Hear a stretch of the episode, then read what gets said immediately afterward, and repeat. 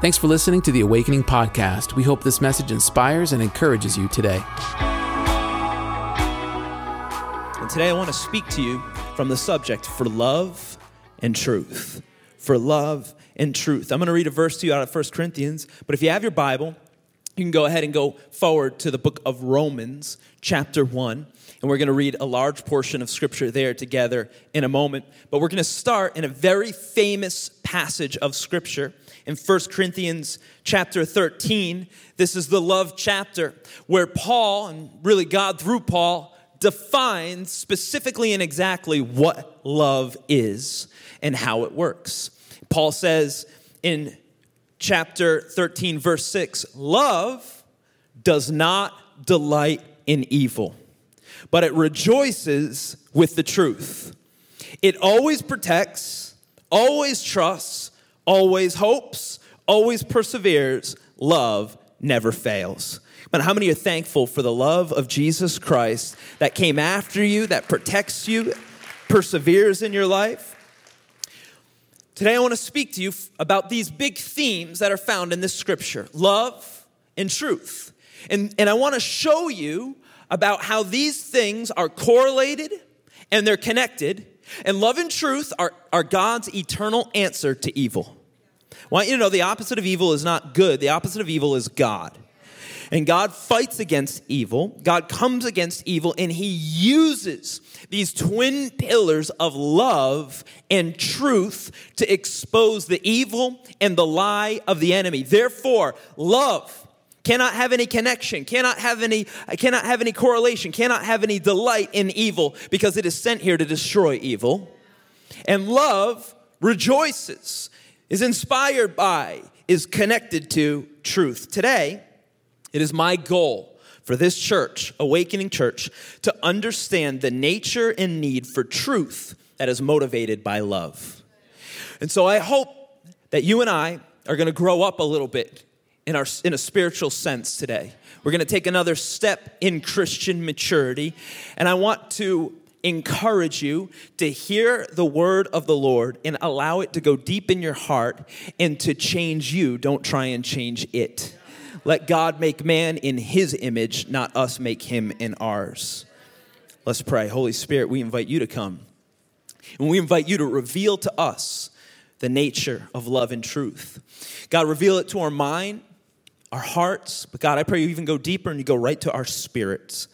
And God, awaken our spirits and empower our spirits. And today I pray you set people's spirits free, Lord Jesus, that they are connected to your Holy Spirit, and life begets more life. In Jesus' name, come on, all God's people said, amen. Amen. When we're speaking about love, it's a large topic. You could preach for a year. You could write essays on it. Many philosophers, people, teachers have tried to tackle this massive subject. When we're speaking about love, we have to define what is love. It's a difficult thing to do, but for the purpose of my sermon today and the purpose of our discussion, I would propose to you that love is more than an emotion, love is more than a lifestyle, and love is more than an action. I would propose to you that love is an extension of the very nature of God. Love is an extension of the very nature of who God is. 1 John chapter 4 tells us this. It says, beloved, let us love one another, for love is from God, and whoever loves has been born of God and knows God. Whoever loves knows the source, comes from the source.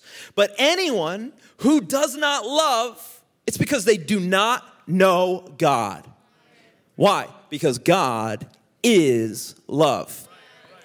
Love is not God, but God is love.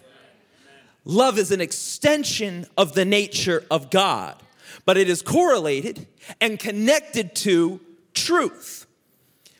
God is love. Therefore, God defines love. God sets the boundaries of love.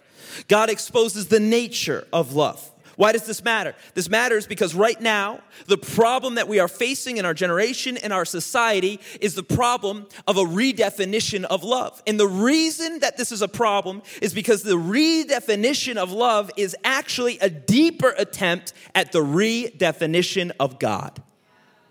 You hear me? The redefinition of love is actually a more subtle, a more dastardly attempt to redefine who God is. Love is not above God. God is the source.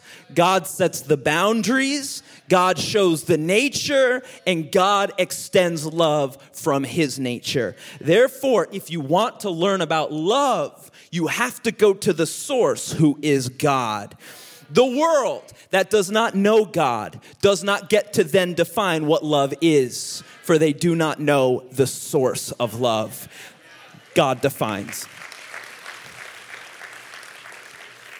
Therefore, love does have boundaries, and God sets them. Love does have boundaries, and God sets them. I want to tell you some truths, two truths about love today. The first is that love is never the absence of truth. Love is never the absence of truth. This is what Paul's speaking about when he says, love does not delight in evil, but love rejoices with the truth. I want you to hear me. Love does not coerce. Love does not seek to control, but love does always speak truth. And love does always contend for truth. We live in a society that is postmodern in its approach to love. In other words, they're trying to reprioritize love above God. But no, love comes from God. It is underneath God. And love is objective because of God. It is not subjective. In other words, people will say, well, what's true for you is true for me. Whatever my definition of love has to be your definition of love. Let me live my truth. I'm not harming anyone. And we're caught in a societal cycle of the emperor's new clothes where everyone has to shut their mouths to truth in the name of love. But make no mistake, there is no love if there is no truth. They're connected.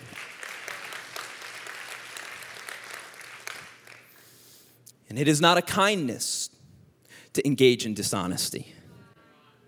We must hold fast to truth. And we must speak the truth, but we must do it in love because they're connected. But what happens to a society that rejects truth? What happens to a society that diminishes truth? What happens to a society that becomes absent of truth? What does it look like? What are the consequences? What are the fallout from a society that deplatforms truth, that cancels truth, that diminishes truth, that hides truth, that mocks truth, that jeers at truth? It's going to have a cost. There's got to be a consequence. Truth is too powerful to disregard it. It's too eternal to just try and change its nature. No, there's got to be a cost. And our society is paying a cost of the diminishment, the suppression of truth. But I want you to know this isn't the first time that truth has been suppressed. We're not the first society to lose our moral bearings. We're not the first society to lose our direction. Now, the enemy might try and come to you today as I'm speaking and say, Jordan's preaching about a culture war. I'm not. I'm speaking about a moral war. I don't care if Starbucks has a red cup during Christmas or not. That's a culture war. But we must care for truth. We must hold to love. We must strand ourselves upon Scripture and Scripture alone. Because a society that diminishes and suppresses truth eventually always loses itself. And we're not the first society to do this. Rome was a grand empire, lasted for hundreds of years. And make no mistake, they were advanced, they were innovative, they had democracy. I mean, Rome was a power, and it seemed like it was a power that would never, ever, ever end. Military strength. And do you know that Rome was not conquered by an outside force? Rome crumbled from within. You know, it's been said that only a Roman could defeat Rome. It crumbled from within. Well, where did it start? Where did the corruption start? Where did the loss of integrity start? You know, the Bible tells us the answer to this catastrophe of humanity. Paul shows us how empires fall. It's the same way Persia fell. It's the same way Babylon fell. It's the same way Rome fell. And if we're not careful, it's the same way the empire of America will fall. It's the same way we will fall. Paul is prophetic in the book of Romans by laying out exactly what's happening and why it's happening and what will happen as a consequence of the ignorance of truth. He speaks of a societal spiral. In Romans chapter 1, I'm going to read a large portion of scripture to you today. Verse 18, Paul tells us about how this fall begins. He says this, "For the wrath of God is revealed from heaven against all ungodliness and unrighteousness of men, who by their unrighteousness suppress the truth." Where did it begin? It began with unrighteousness that denied, diminished, and suppressed truth. And make no mistake, God will not have it. For what can be known about God is plain to people, because God has shown it to them. For his invisible attributes, namely his eternal power and divine nature, have been clearly perceived ever since the creation of the world in all the things that have been made, so they are without excuse. And how much more our society that has not just created world, but has the very word of God before us. We are without excuse. For although they knew God, they did not honor him as God or give thanks to him, but they became futile in their thinking, and their foolish hearts were darkened. Claiming to be wise, they became fools. Does this sound familiar yet? Are you seeing how this works? The denial of God led to foolishness. So then what happened? Verse 23 says, "And they exchanged the glory of the immortal God for images resembling mortal man, idols, birds and animals and creeping things. Therefore God gave them up to the lusts of their heart, to impurity, to the dishonoring of their bodies among themselves, because they exchanged the truth about God for a lie. And they worshiped and they served the creature rather than the creator, who is blessed forever. Amen." Does this sound familiar? Do you see how society deconstructs when it rejects truth? And so we see this spiral begin. And Paul says, for this reason, God gave them up to dishonorable passions. For their women exchanged natural relations for those that are contrary to nature. And the men likewise gave up natural relations with women and were consumed with passion for one another. Men committing shameless acts with men and receiving in themselves the due penalty for their error. And since they did not see fit to acknowledge God, God gave them up to a debased mind to do what ought not to be done. The image is a tug of war. And after fighting with God, God lets go.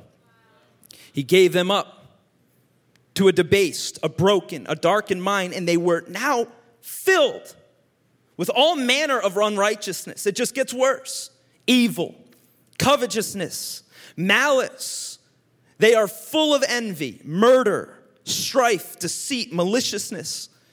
They are gossips, slanderers, haters of God, insolent, haughty, boastful, inventors of evil, disobedient to parents, foolish, faithless, heartless, ruthless. They know God's righteous decree that those who practice such things deserve to die. They not only do them, but they give approval to those who practice them. And so society begins to spiral. This is what happened to Rome.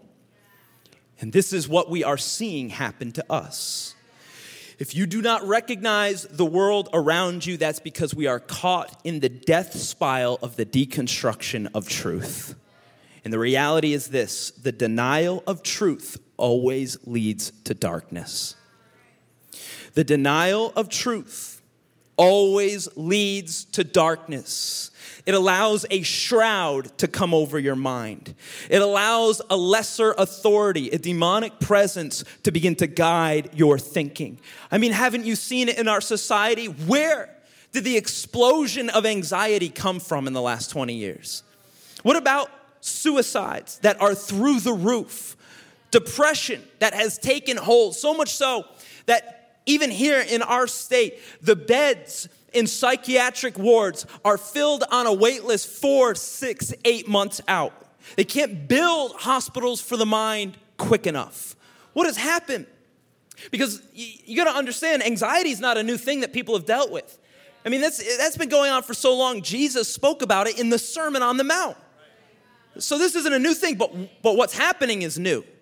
There is something catastrophic happening in the minds of men and women, particularly young men and women, who are paying the greatest price for the church's and for the church's desire for relevancy over truth. Make no mistake. There's nothing sinful about being relevant, but if you are trying to be relevant to evil, then by nature you become evil in and of yourself. There's got to be something more important that we hold to than being relevant, cool, or accepted. We must hold to truth, because it is only truth that will drag you out of the pit. It is only truth that will lift you out of the valley. It is only truth that will invade your mind with light. Hear me. Hear me, it is truth that sets you free. Right now, newest Johns Hopkins statistics say that 1 in 4 people in America are diagnosed mentally ill. There's a high cost to denying truth, and we're paying it. Our murders are up 30% in the last year. People can't be on flights anymore because they're losing their minds. People are losing their minds in sporting events. Security's going through the roof. I'm sure you've been driving and you've seen the road rage. What is happening? This is what it looks like to live under a shroud. This is what it looks like to live in darkness. This is what it looks like to live a society that is so sexually confused it cannot figure out who it is. What has happened? Well, what has happened is what Paul described, is that unrighteousness leads you to suppress truth, and suppressing of truth leads God to letting go. And then when God lets go, evil takes the reins, and evil brings deep destruction. Truth has a cost, yes, but living a lie will cost your entire life. We must be willing to pay the high cost of truth so that our minds and our future and our lineage can live in light. And you are not going to get there. Hear me, you are not going to get there through the path of the approval of man. You are going to have to walk the narrow and lonely path of the Word of God. Broad is the way that leads to darkness and destruction, but narrow is the way that leads to light and leads to life, and few find it. I hope you're part of the few. I hope you're part of the remnant. I hope you are the anomaly. That your mind, that your life, that your future is set upon the will of God, and I pray it flourishes. Can you say amen? I just want to declare it here today. Oh, please hear me. Because I can feel the lie of the enemy that says this shroud is on you, and it will forever be on you. This darkness, this cloud, this depression is on you, and it has final authority. Please hear me. It may be a process to walk through that valley, but there is no authority in heaven or earth that is greater than the authority of Jesus Christ. His blood is on you. He will walk with you, and you shall know the truth, and the truth shall set you free.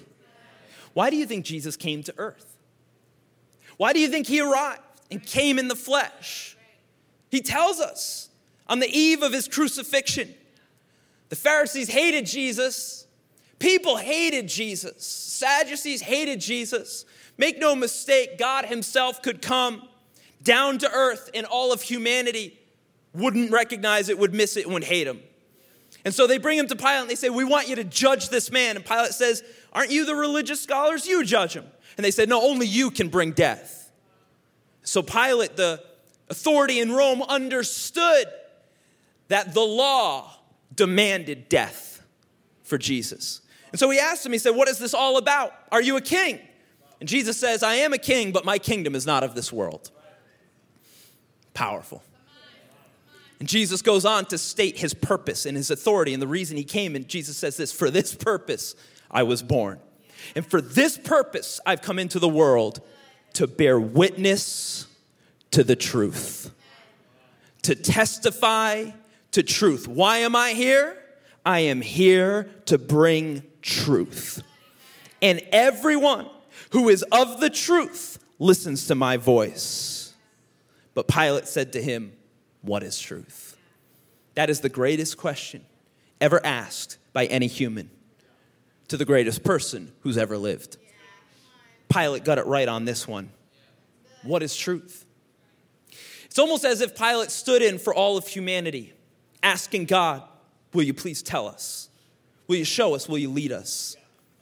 The reality is that right now, everyone is trying to get you to buy in and to follow with their truth.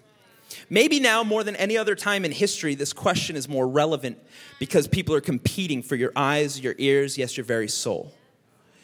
And this question is ringing out, what is truth? It's ringing out today. From all sectors of society, what is truth? But make no mistake, this is not a question for Jesus to answer. This is a question for you to answer.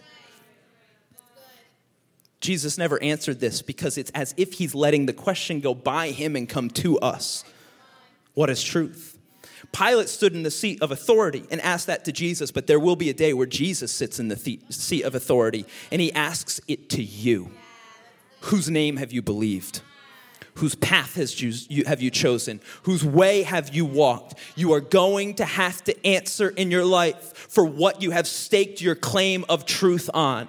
Will you stake your claim of truth on what your forefathers told you? Will you choose truth based on what society approves? Will you choose truth based on the way you were raised? Or will you choose truth out of your personal experience? Will you choose truth out of your emotion? Will you choose truth?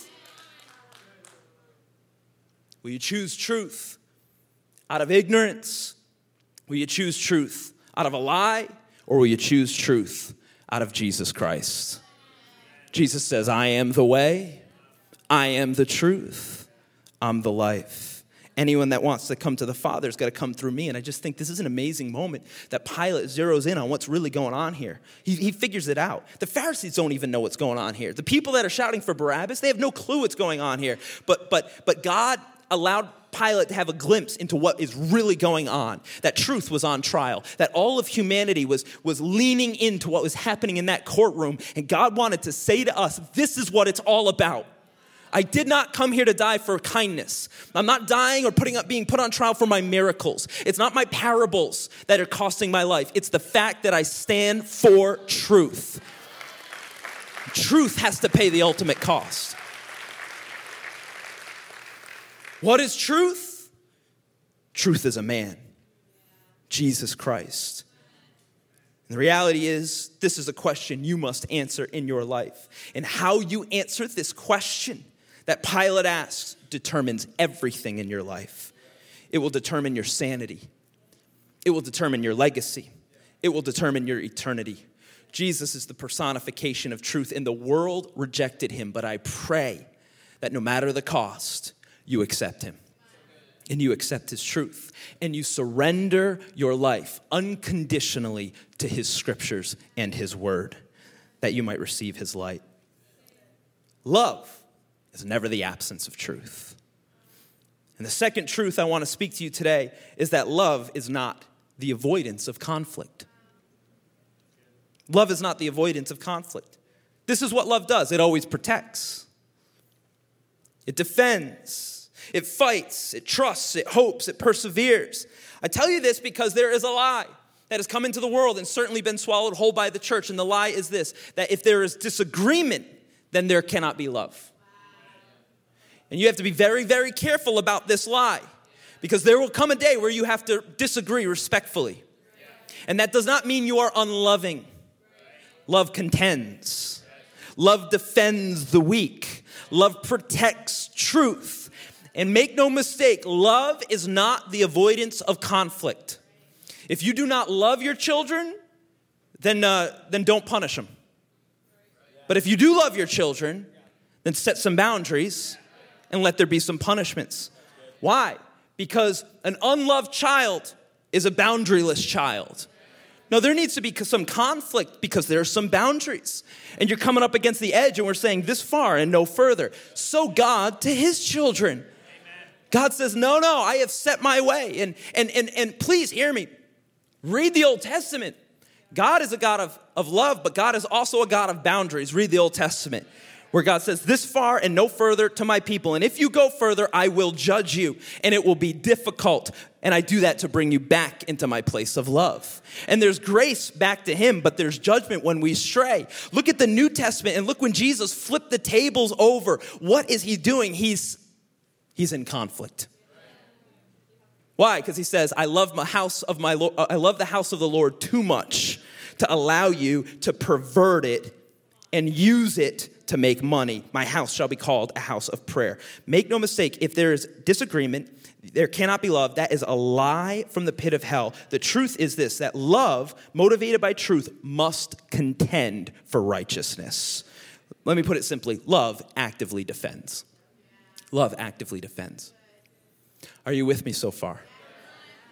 You feeling all right? I got the front row. The balcony is unsure. Well, buckle up, because it's gonna get bumpy. There are things that require your defense. There are things that require your protection. There are things that require your convictions. There are things that require your stance, no matter popular opinion. There are things that you are called to defend, motivated by love. What requires defense? Right now, there is a spiritual war. There's a physical war, but there's a spiritual war going on. And it's coming for the minds and the hearts of believers. There's a spiritual war that is coming after people, and it is coming after you. And I want you to know what type of war you're engaged in. It's a long one. In other words, this is a siege warfare. And the enemy is seeking to surround your life, your mind, your body, and put it to siege. And it seems like it's just never ending. We're 2.5 years in, and we're done with one thing and into the very next battle. Why? Because there's an overarching war that the enemy is coming after you right now. And I don't say this to scare you, but I say this so that you understand the reality of what is happening spiritually. 20 years ago, 40 years ago, there were problems, but it was not like this, because we are living in a time of spiritual warfare. And it's amazing that spiritual warfare coincides with physical warfare, as if there are spirits of war that are stirring things up. And their goal is to besiege your mind, because it wants to capture your mind. Because if the enemy can capture your mind, he can capture your entire life. If the enemy can poison the well of your mind, he will poison every single sip from it. He will poison every aspect that flows from it. So the enemy is coming after your mind. And so sometimes it might be through an assault, and you would call that spiritual attacks. And that is one way. The other way the enemy would try and capture your mind is by waiting for an opportune moment and slowly encroaching further and further in, which is why you need church, why you need worship, why you need the altar, why you need crew, to push back the boundaries of the enemy. Little by little, to push back darkness, to cut away at the forest that seeks to try and overtake your mind. But I got one more way that the enemy tries sometimes to sneak in, and this is where he gets Christians a lot. He does it the way that the Greeks did at Troy. He sends in a Trojan horse. It looks like a gift, but it's actually a curse. You must have discernment in this time. You must use your mind. You must use your ability to defend the gates. You must guard the gates that the enemy is trying to come through. I pray that God blesses you, but make no mistake, you have to check every good thing to make sure it's a God thing, because not every good thing is a God thing. I got offered this promotion. That might not be something you accept. How could I never accept it? Because it might be a good thing, but not a God thing. Oh, I thought those were the same. No, God knows the beginning from the end. He knows further down the line. And sometimes God will warn you of things. Say, hey, don't go there. Don't schedule that. not with them, not at this time, not at this company. And you say, well, I don't know why. And many Christians use that as a justification out. I don't understand why in my mind, therefore I'll ignore my spirit. But know that the Holy Spirit will speak to your spirit. And sometimes it will take your mind a year or a decade to catch up. In fact, there might even be things that you never figure out with your mind. Trust the Lord with your spirit.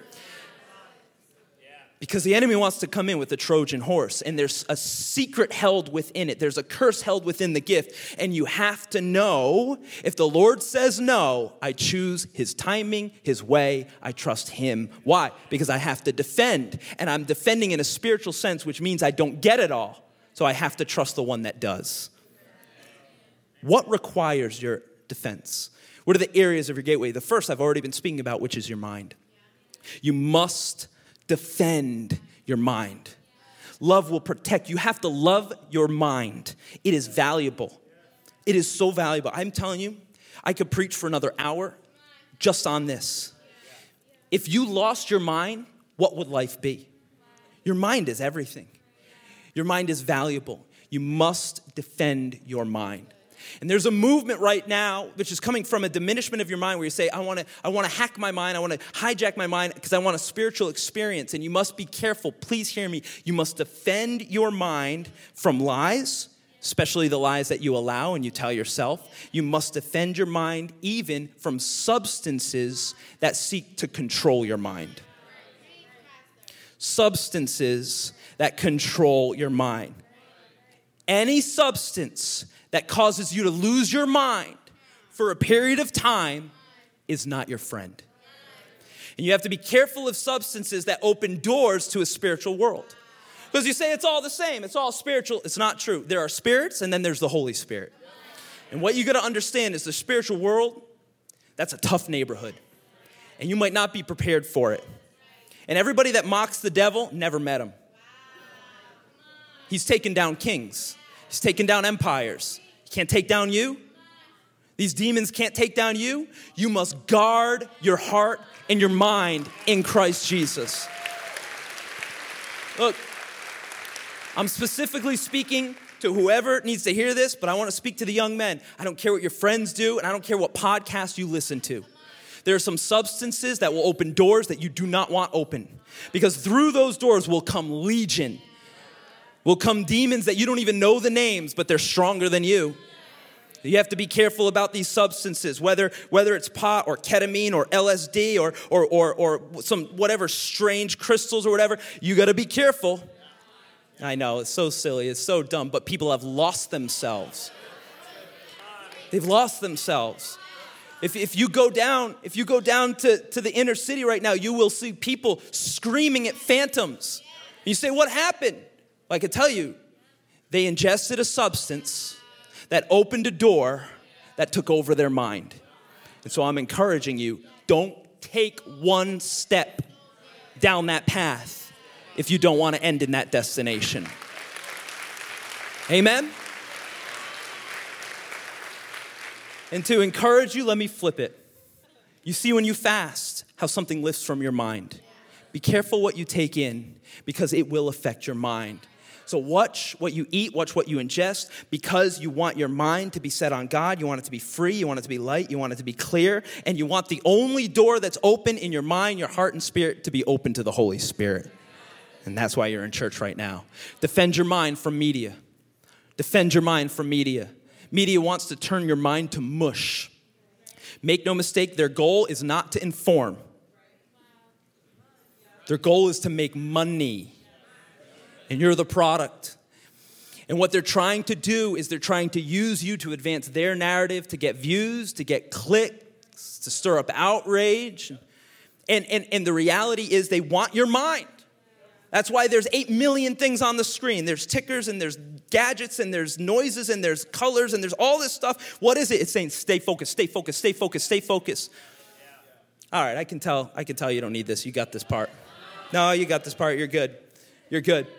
But I want to say this. I have talked to too many people that have a spirit of fear on them because they have opened a portal and an altar in their own home to a priest that only preaches fear. And whether he's from Fox or MSNBC, you have to be careful about the shepherds and the influences that you allow to speak into your home and minds every night.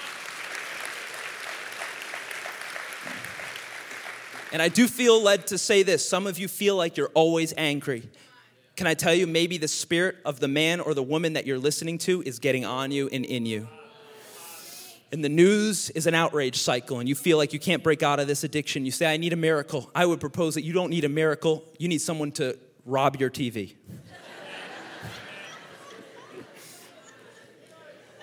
Defend your mind. Defend your mind. Watch what you allow. Some of the most spiritual things you could do is click the off button or the delete button. Defend your mind from perversion. It's coming through in all sources. Comes through music, comes through apps, comes through sites, comes through conversations. And you might be saying, well, I'm triggered everywhere. I'm triggered everywhere. I'll never not be. Well, you might have to put some boundaries. You might have to put some locks. And you might have to get well acquainted with the delete button. And you say, now I want to be free, but I want these apps. At some point, you might have to choose to defend your mind so that you can walk in freedom. Are you with me? What requires your defense? Your mind and also your marriage. You got to defend your marriage. If the enemy can destroy your marriage, he can destroy your whole life and your whole lineage. You might be praying, Lord, protect my children. But the enemy is getting to your children through your marriage. The best way that you could ever protect your children is by defending your marriage. You have to defend the marriage bed. You have to defend the marriage home. You must defend with all that you have your marriage. And some of you feel like, well, it's too far gone. We've tried a bunch of things. You need to fight with all that you have and all that you are and try every single thing to keep that restored, holy.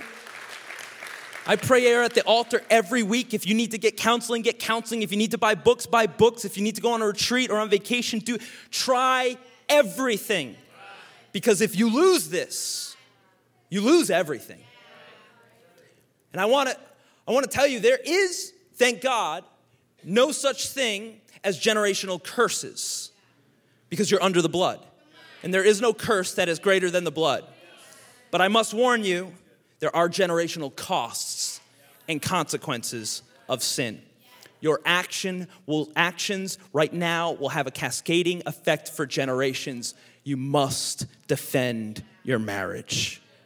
And I would propose to you, those of you that are married, to clearly establish and define some boundaries so that the door is not left unlocked, that the gate is not wide open, and that the enemy has no way to sneak in. Clearly define the boundaries. Billy Graham had what has come to be known the Billy Graham rule.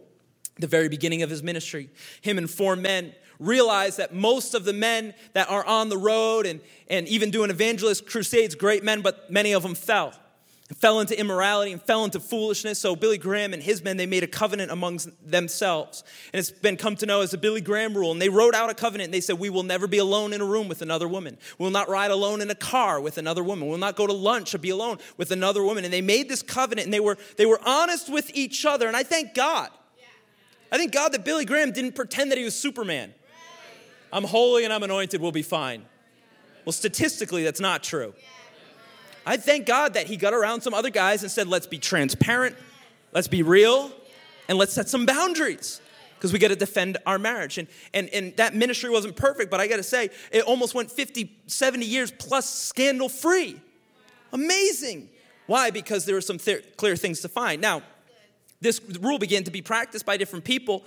And, it's funny, recently in the news, the past few years, last 5 years, people started making fun of it, laughing at it, joking about it on Twitter, jeering and mocking as they usually do with wisdom.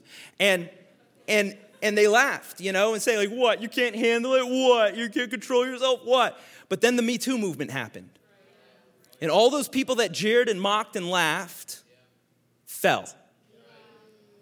And it came out that, apparently there was wisdom to that rule and you chose not to practice it. And you walked down a dark path and you lost everything. More than your career, you lost You lost your reputation. You lost your children. You lost everything. And so I would encourage you, this isn't just for ministers. This is for anyone that wants to defend and define their marriage. Set some boundaries and be clear. And it might be different for Billy Graham than it is for you, but sit down with your spouse and say, here's some things we're going to do and not do. Here's the passcode to my phone. Take it whatever you want. Go through anything that you want.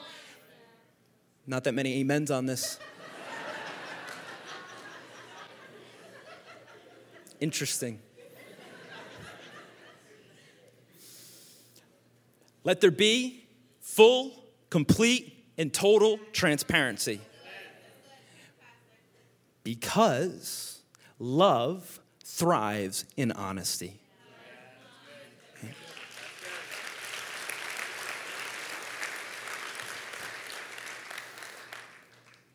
To the men, I would say, keep your guard way up. To the women, I'd say, keep your guard way up. Pastor always told me, make sure it's like there's a transparent shield right in front of you. I mean, come on, we know this illustration. We've been dealing with plexiglass for the last 2 years. You know how you've been talking to everybody? Boop, boop. That's the way you should live. I'm kind, I'm here, but there's some bulletproof glass between you and me.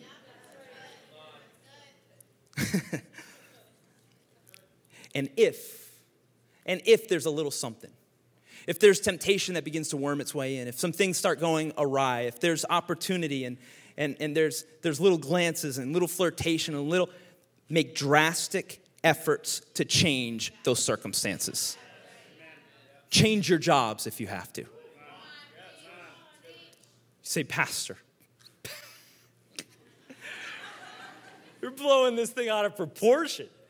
Who's going to put a roof over our head? Come on. Who's going to put food on the table?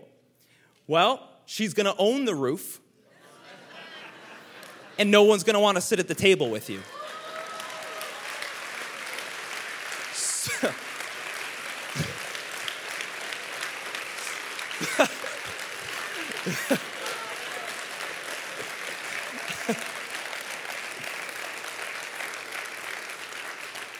So do whatever it takes to not let the enemy worm his way in. Block old numbers, delete old profiles, change whatever you need to change, and be fully transparent. And I'm going to say one more word on this subject. Do not engage in any action that will cause your kids to become ashamed of you. Let that be your guiding light. Defend your marriage. These are the things that the enemy is targeting with all of his weaponry. And the third thing that we're called to defend is to defend our children. Defend your children. And you might be saying, well, I don't have children. Then defend our children. This is a responsibility that falls upon the church. In this hour, maybe more than ever before, because the enemy is targeting children. His goal is to steal their innocence, to demand their allegiance, and really, ultimately, to destroy their life. And I want you to know this is not a new thing. Since the time of Pharaoh, those in positions of power have been coming after children. Pharaoh came for Moses. Many years later, we see the same spirit pop its ugly head up, and King Herod came for Jesus. And now we're seeing it again. In our largest corporations, even in our own government, it's coming for innocence of our children. And it's strange, and I don't understand it, but somehow, some way, there is this demonic thing that comes into places of power that tries to come after those who are the least protected and the most innocent. And so I'm here to declare to this church, fathers, defend your home. Mothers, defend your children. Stay engaged with them. Know where they are at. Know who they are with. Listen to your spirit about who they are with. What? He's a fine guy. He's my cousin. Listen to your spirit about who they are with. Interview their teacher. You know where there's a parent-teacher conference? They think they're talking to you. You're talking to them.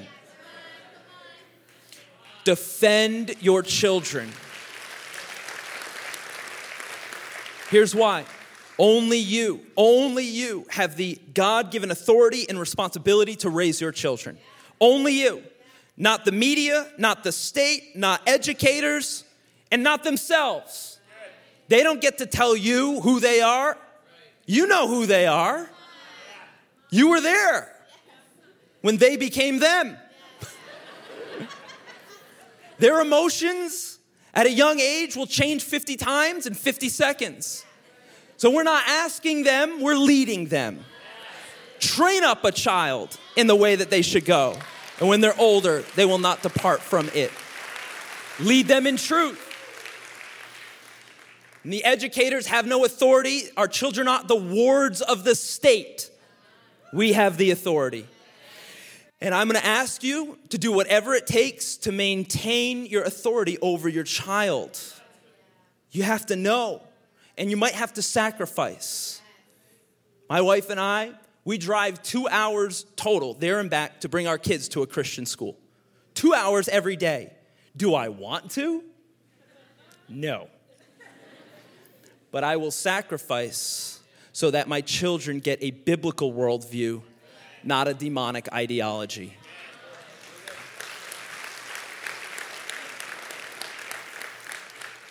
You might need to bring them to a Christian school. You might need to homeschool them. You might need to change some things. You might need to know who their friends are. You might need to take away their phone because maybe an 11-year-old doesn't need a phone. You need to make sure your internet is locked. You need to be careful what they're watching. You should look up what they're watching on sites that will tell you exactly what is in that. You need to be engaged. The generation of parents on their phones while kids are on their phones and everyone's sitting at the table on their phones, that's not us. That's not us. We're going to be engaged. We're going to be present. We're going to be helpful. We're going to be loving.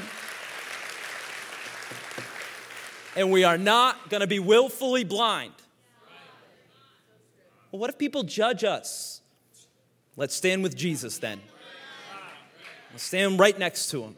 If they loved me, they would love you. If they accepted my words, they would accept yours. Thankfully, he already prepared us for this.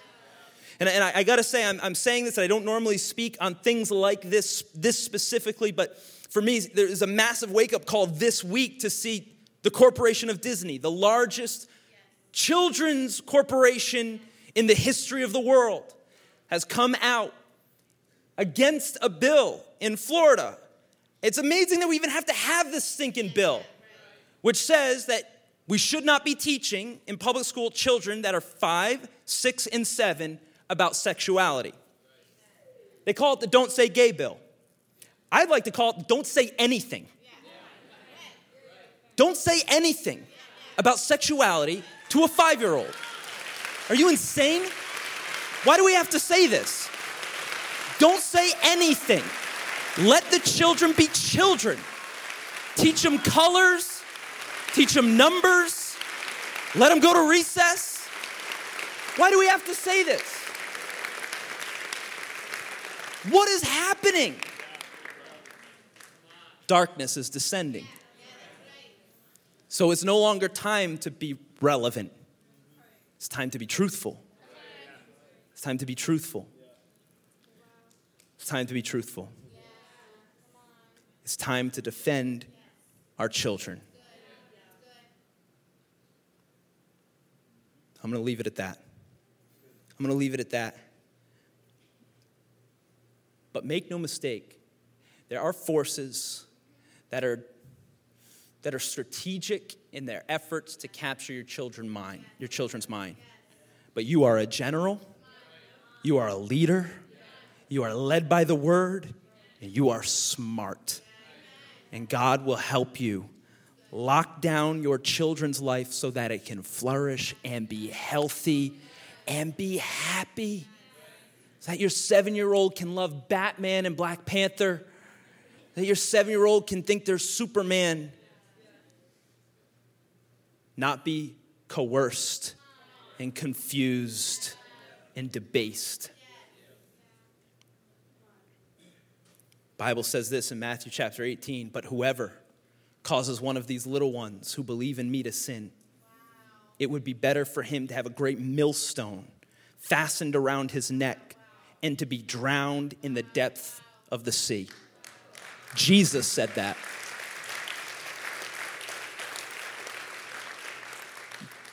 Jesus is all love, but love demands judgment. And God will stand as a righteous judge. And he will judge what we do to defend children and defend their honor. And when the time comes, let them walk into life healthy. Let them find a spouse. Let them have children. Let there be flourishing. But the right thing at the right time under the authority of Scripture. My question to us as a church, to you as parents and young leaders, is can you stand for truth? Will you choose to speak truth despite any cost? Are you able to lead your family? Are you able to lead in love and set the boundaries that God defines as love? Because a new day is dawning. Love and truth, they are correlated and they are connected, but they are God's answer to evil. And we have to stand with both love and truth. This is what Paul says to the Romans. To complete this, he says, let love be genuine and abhor what is evil, but hold fast to what is good. Let that be our mantra. We will love genuinely. We will hate evil, and we will hold to what is good until we step into eternity and we stand before the King and we hear the phrase, well done, my good and faithful servants. Today, we submit our life, our mind, our emotions, our thoughts, our past, and our future to the love and the truth of Jesus Christ. In Jesus' name, come on, all God's people said, amen, amen, amen. Come on, will you stand to your feet with me?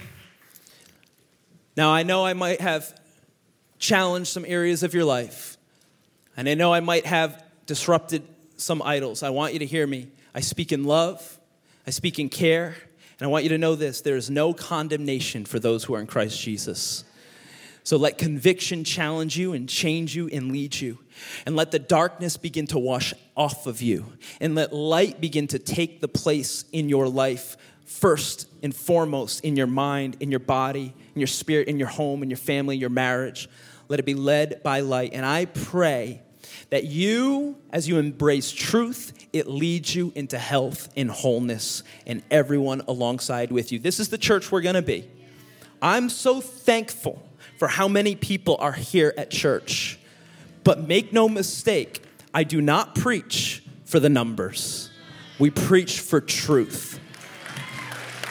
Amen.